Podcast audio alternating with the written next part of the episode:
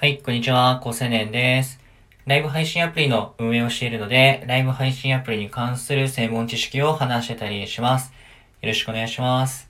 えー、一気に冬になりましたけども、えー、今年のクリスマスも僕は一人で過ごすことになりそうです。えっと、彼女がいたことはね、何度もあるんですけども、クリスマスの日を恋人と過ごしたという思い出は過去一回もないんですよ。なので、ちょっとこのまま死んだらね、ちょっとやばいなっていう、まあ、そういう気持ちでいたりします。はい、ということで、まあ、今日の本題なんですが、えー、メンバーシップの会員が、えっ、と、多い人の特徴について、まあ、ある程度、まあ、分析しているので、そこの答えをお話ししていきたいなと思います。今、スタンド FM でメンバーシップ機能が、まあ、全員に開放されてますね。僕当初バグだと思ってたんですけど、まあ、ついに、まあ、公式からの正式表明があったので、まあ、これはバグではなくて、まあ、正常なリリースであったということが判明しました。で、まあ、どうやったらメンバーシップの配信の質を担保できるのかとか、担保した上でどうやったらじゃあ加入してくれる人が増えてくるのかっていうところは、えー、配信者の方もリスナーの方も、まあ、気になっているところではあると思います。で、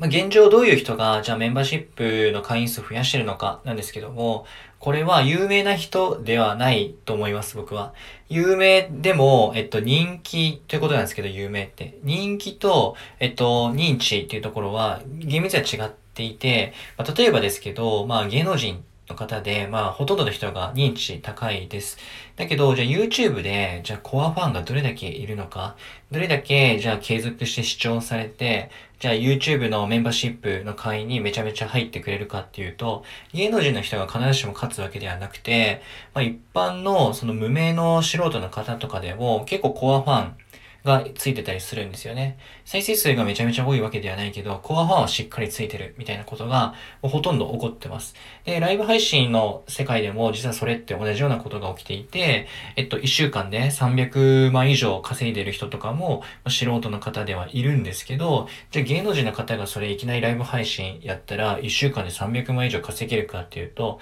そんなことは決してないと思ってます。結局、本格的に応援されるかどうかは、有名かどうかではなくて、つまり認知があるかどうかではなくて、えっと、本当の意味で愛されてるか、人気があるかで決まるんですね。で、えっと、結論ちょっと遅くなっちゃったんですけども、じゃあどうやったらそうなるかなんですが、やっぱり専門性を持っていないと厳しいのかなっていうふうに思ってます。まあ、回答としては、専門性のある人が、えっと、メンバーシップの会員数が多い傾向にあるということですね。ま、インフルエンサーの方、ね、これあの、もともとは素人の方だけど、そのインターネットとか SNS を駆使して、まあ、ある程度、こう影響力を持ち始めた人たちのことだと思うんですけど、その人たちって何かしらの専門性を持っていると思うんですよね。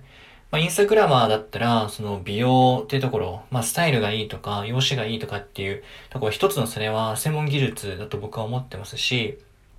それに紐づいて、まあ、美容に関するいろんな、こう、ノウハウとかもきっと詳しかったりすると思うんですよね。まあ、この体型になるための食生活であるとか、えー、睡眠の取り方であるとか、まあ、肌も綺麗だったりするので、まあ、ニキビに効くようなこう睡眠の取り方とか、まあそこは結構プロフェッショナルで持ってると思うんですよ。でそういう人たちがインスタグラムまで影響力を持っているので、美容の専門性がありますよね。それ以外だと、なんか、まあ、プログラミングであるとか、えっと、まあ、ブログであるとか、あとはもう本業で、例えば音楽をやってますとか、まあ、IT 系の、まあ、エンジニアでこういうことやってますとか、まあ、さっきプログラミング板が被っちゃったんですけど、まあ、そういうふうに、まあ、本業みたいなところを外に発信することで、あの、影響力を持つ、まあ、専門性から影響力を持つこともあると思ってます。これがまあ現実ですね。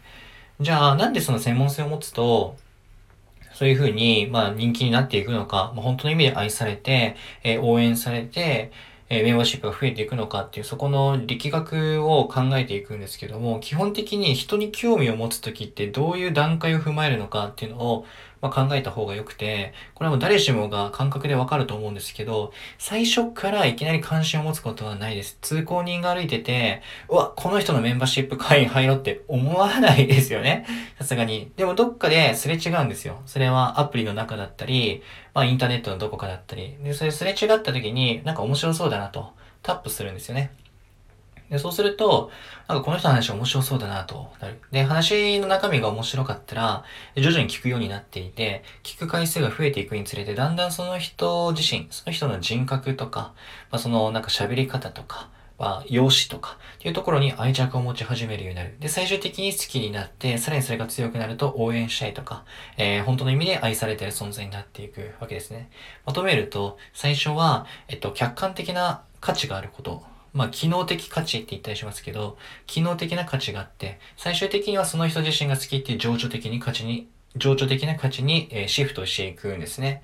最初は、その、いきなり通行人の人に対して、こう、好きだとか、うわぁ、これ惚れるっていう風にはならないですよね。まあなんか養子とかが好みで、一目惚れとかはあるかもしれないけど、まあ、それでいきなりお金を払うほど人は単純ではないですし甘い世界でもないので、まずはその機能的価値が必要であると。でそこで機能的価値って、じゃあ例えば、僕は身長170センチですとか、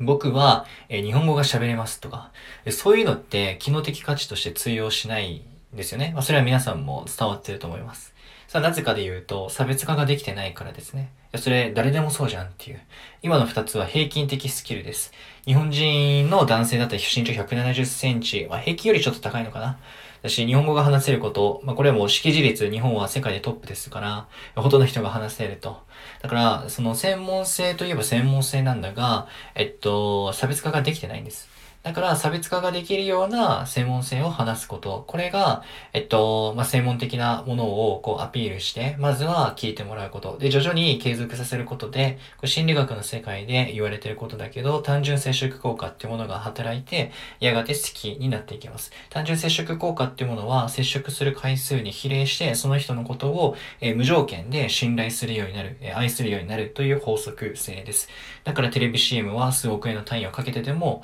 えっと、かけたりするわけですよね。みんなが、あの、見る回数が増えれば、その、なんだろう、CM のスポンサー、まあ、企業のことをなんとなく信用するようになるんですよ。なんか同じ値段のリンスが流れてて、あの、並んでて、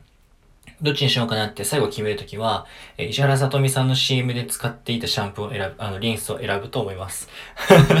そういうもんです。で、まあ、いう風に好きになっていくんですが、ここで一つ気になるのは、私には専門性がないというふうな方いると思います。これはですね、そんなことはなくて、あの、自分が経験したこと、例えば小学校の時に初めて彼氏ができましたとか、まあ、高校生の時にめちゃめちゃ勉強したけど数学諦めたとか、でそれって普通の人が経験していなければ、そこには結晶性が伴うので、必ずしもハードルが高くなくても、差別化さえできていれば、一つの専門性と言えると思ってます。で、なんで、誰しもが自分の経験をちゃんと深掘っていけば、人に話せるものはあるっていうのが一個のやり方です。で、もう一つ、その話せる内容を見つけた時に、えっと、誰に話すのかっていうのは非常に重要で、例えば、えっと、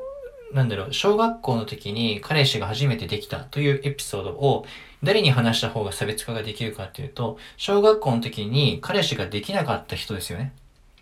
小学校の時に彼氏ができた人5人の中で自分も入ったら、まあ、そりゃそうだよねで終わってしまうんですよね。つまり、リスナーの方の知識や経験と、配信者の知識や経験、ここにちょっとでも下がれば、それは専門性になるっていうことですね。これはもう、なんだろう、構造的にそうなる。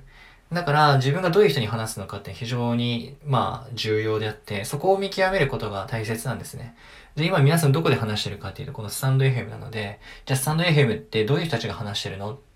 ういう人たちがリスナーなの？って言ったら、もともとね、ブロガーやってた方とか、ツイッターでフォロワー増やすことを目指してる方とか、で、大体20代から40代のビジネスマン、まあ男性女性共にいる、みたいな感じですよね。そういう人たちって、じゃあどういうことの経験が少ないんだろう？そういう人たちの生活を含まれると、どういう知識や経験が求められるだろう？求められてるってことはその人たちが経験してるわけではないということだから、そこに1個や2個でも自分が経験したものがあれば、それ全然話せるよねという話です。さっきの日本語話せるって平均的スキルですけど、じゃあそれをブラジルの人に話したら全然モテますよね。だから話し相手と自分の経験は何かっていうことの、その掛け算で専門性いくらでも出てくるという話です。ということで今日は、えっと、プレミアムリスナーとかメンバーシップみたいなものを増やす上で、やっぱり多い人たちはまず専門性でしっかり勝ち取ってるっていう話をしました。よかったらね、ライブ配信アプリの専門性話してるので、また聞いてみてください。